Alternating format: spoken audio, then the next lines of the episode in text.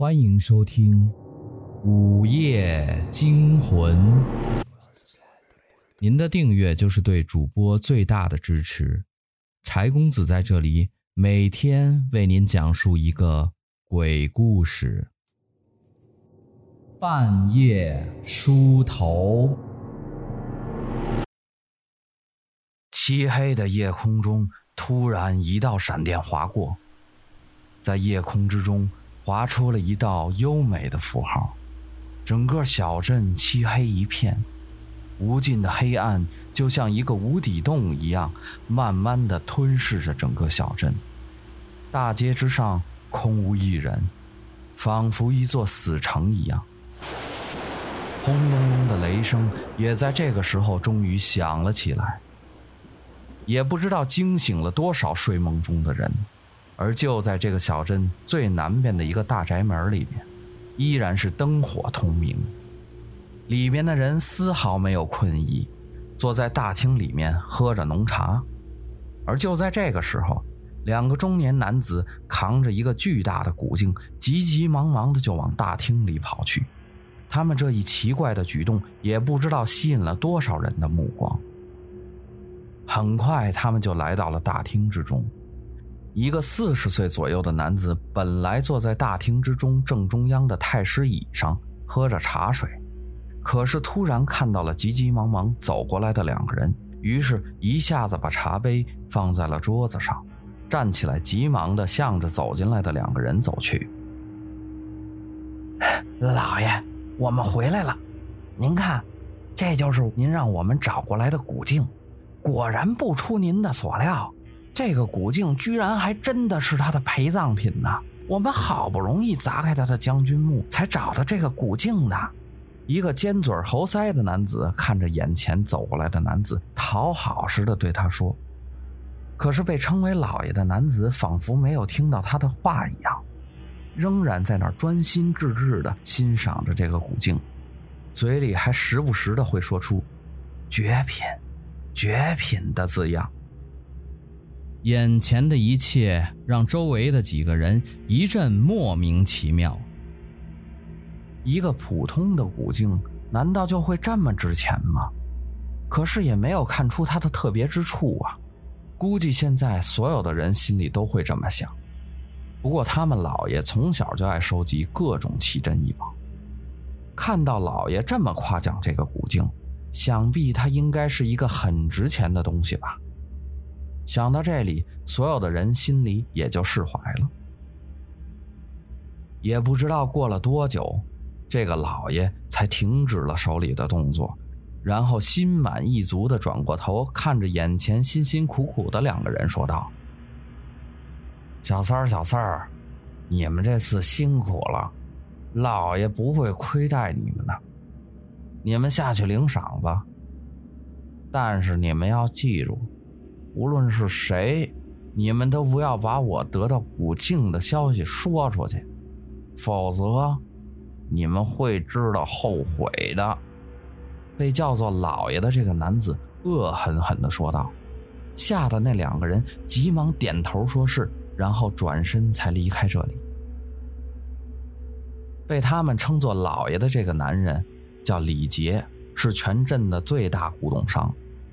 早在他鼻祖父的时候就开始收集各种奇珍异宝了，而就在一个月以前，他根据他鼻祖父留下的资料，才得知他们小镇附近有一个唐朝将军的将军墓，而且陪葬的东西更是价值连城。于是他就让府里的小三儿跟小四儿去寻找这个将军墓，没想到他们二人还真给找到了，本来没有抱多的希望。当他看到这个古镜的时候，别提有多意外了，心里又惊又喜，又怕别人抢了去一样。这一切看得他旁边的夫人一阵的莫名其妙。从她嫁给老爷以来，她从来没有看到李杰这么开心过。看来这个看着土不拉几的破镜子应该值不少钱吧。好奇的他，于是也从座位上站了起来，慢慢的向着李杰跟前走去。老爷，这个破镜子真这么值钱吗？我看它土不拉几的，也没什么特别之处啊。老爷您可别弄错了啊！本来沉寂在喜悦之中的李杰，突然听到这句话，喜悦的脸上顿时变得非常难看，一下把他夫人到嘴边的话生生给吓了回去。转过头看着他身后不知所措的夫人，对着他冷哼一声，然后转过头继续欣赏着他眼前的那面古镜，可是嘴里却在这个时候对他旁边的夫人说道。你懂什么？头发长见识短，你知道这面镜子什么来历吗？这可是唐太宗李世民在一次狩猎中无意在一个山洞里发现的。当时这面镜子身发奇光，照亮了整个山洞。看到这里的李世民就把它带了回去，后来就把这个古镜赏给杨贵妃了。据说在杨贵妃死的时候，就把她留下来了。这么多年了，死在他身上的人不计其数。后来就随着一个将军埋葬了。当时我的鼻祖父为了得到他，巡查遍了大江南北都没找到，没想到今天我却得到他了！哈哈哈哈！给他的夫人解释完以后。李杰突然向天大笑了起来，笑声里充满了得意的喜色。而他夫人听到了以后，突然两眼冒光的看着眼前这面普通的镜子，没想到它这么值钱，那可是唐朝的东西，说不定更早，那少说也有几百年的历史了。于是李杰就命下人把这个古镜打扫得干干净净。灯光的照射下闪闪发光，看得周围的人目瞪口呆，而李杰的脸上也露出了得意的样子。于是李杰就让人把这面古镜抬到他们卧室里，以后方便他们用。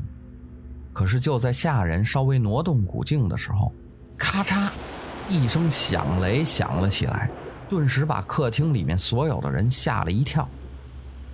外面这个时候顿时也下起了倾盆大雨。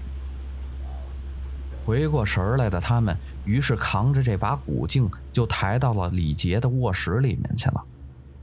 劳累了一天的他们，于是也各自散开休息去了。房间里面那面巨大的古镜在李杰的床边屹立着，清晰的画面上倒映着房间里面的每个角落。而那面古镜时不时地散发出阵阵的寒气，把本来炎热的夏季变得格外的清爽起来。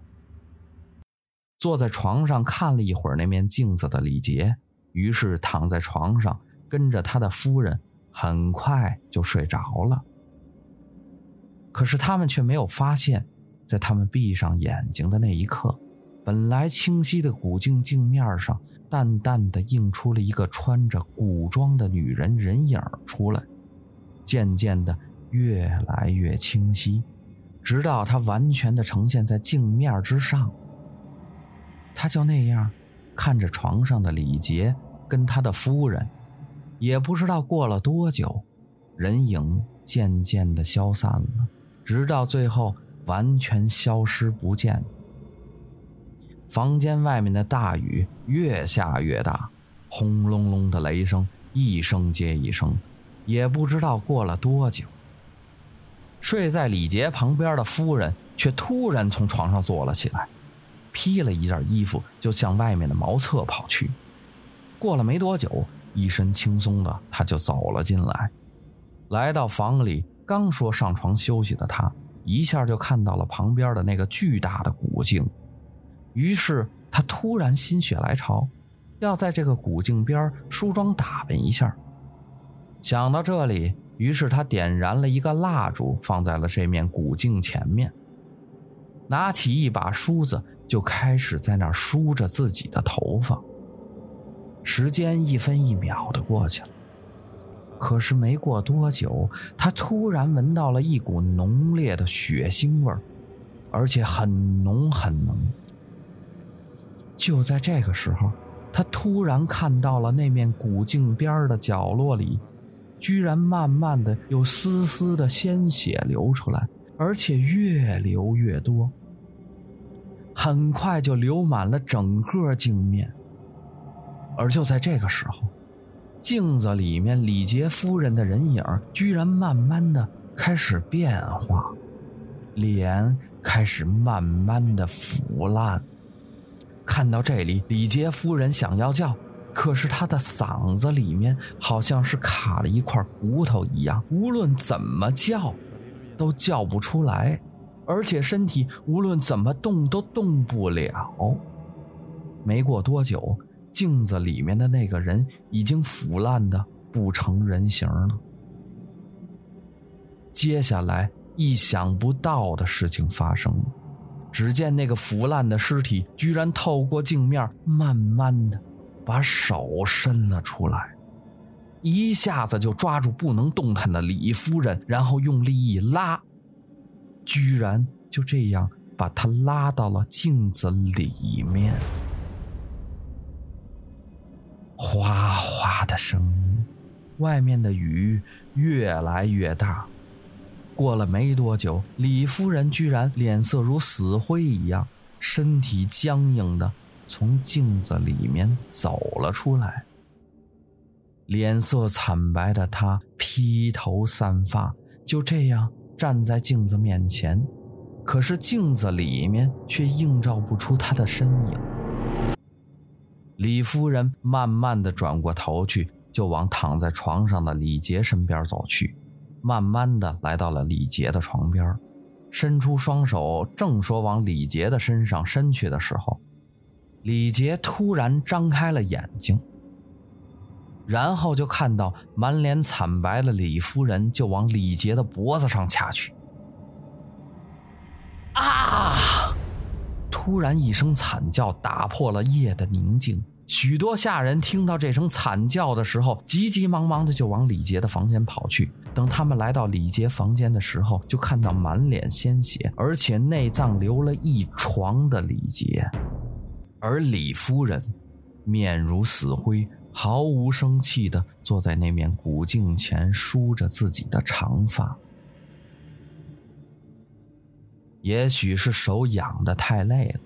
只见他伸起自己的左手，把自己的左手放在自己的头上，就那么稍微的一用力，居然就把他自己的头提了起来，然后放在自己的怀里，慢慢的梳着他的头发，眼睛更是通过镜子看着门外面早已经倒在地下的人们了。